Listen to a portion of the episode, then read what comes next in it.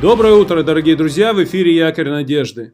Вы обратили внимание на то, что часто вчерашние сокровища могут стать мусором сегодня? И дело даже не только в том, что какие-то вещи или предметы состарились и потеряли пригодность из-за этого.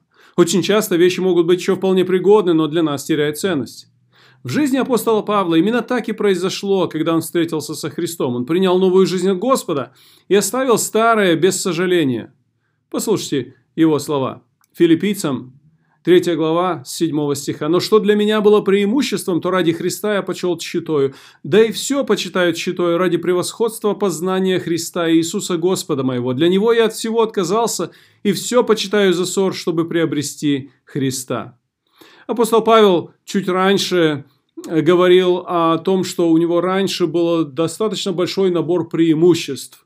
Он продолжает этими словами мысль, которую начал несколькими стихами раньше. Он говорил о том, что у него было даже больше преимуществ, чем у тех законников, которые стремились находить сокровища в соблюдении закона Моисея.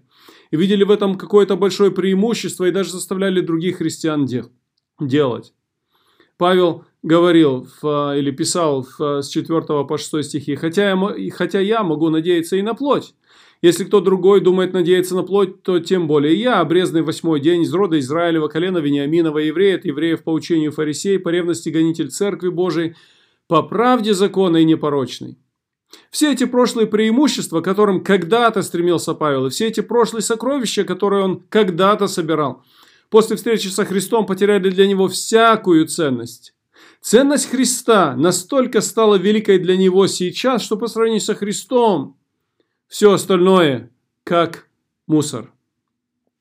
Задам тебе сегодня вопрос. В чем твои преимущества и в чем твои приоритеты? Насколько ценен для тебя Христос? Знаете, у людей бывают неправильные приоритеты. Однажды рассказывают, что группа друзей-охотников пошли на охоту и разбились по парам, чтобы так охотиться вдвоем на протяжении дня. Вечером, когда они собирались, один из них пришел, согнутый под тяжестью большого самца-оленя, которого он застрелил. Другие спросили у этого охотника: «А где же твой сотрудник Герри?» И тот ответил: «У него был какой-то приступ. Он остался сзади на тропе пару миль отсюда». «Ты оставил Герри одного и принес оленя?» – с удивлением спросили друзья. «Да, я подумал, что Герри никто не украдет, а вот оленя надо принести». К сожалению, в жизни так бывает, что у людей могут быть принципы или идеи, или какие-то сокровища, которые на самом деле, какие-то приоритеты, которые на самом деле не так велики по сравнению с важными вещами. Может быть, в твоей жизни есть неверные приоритеты. Может быть, ты что-то ценишь, а что-то важное действительно не ценишь. Было бы здорово, если бы ты оставил всякую пустоту и всякие пустые вещи и действительно оценил Христа. Что для тебя ценно?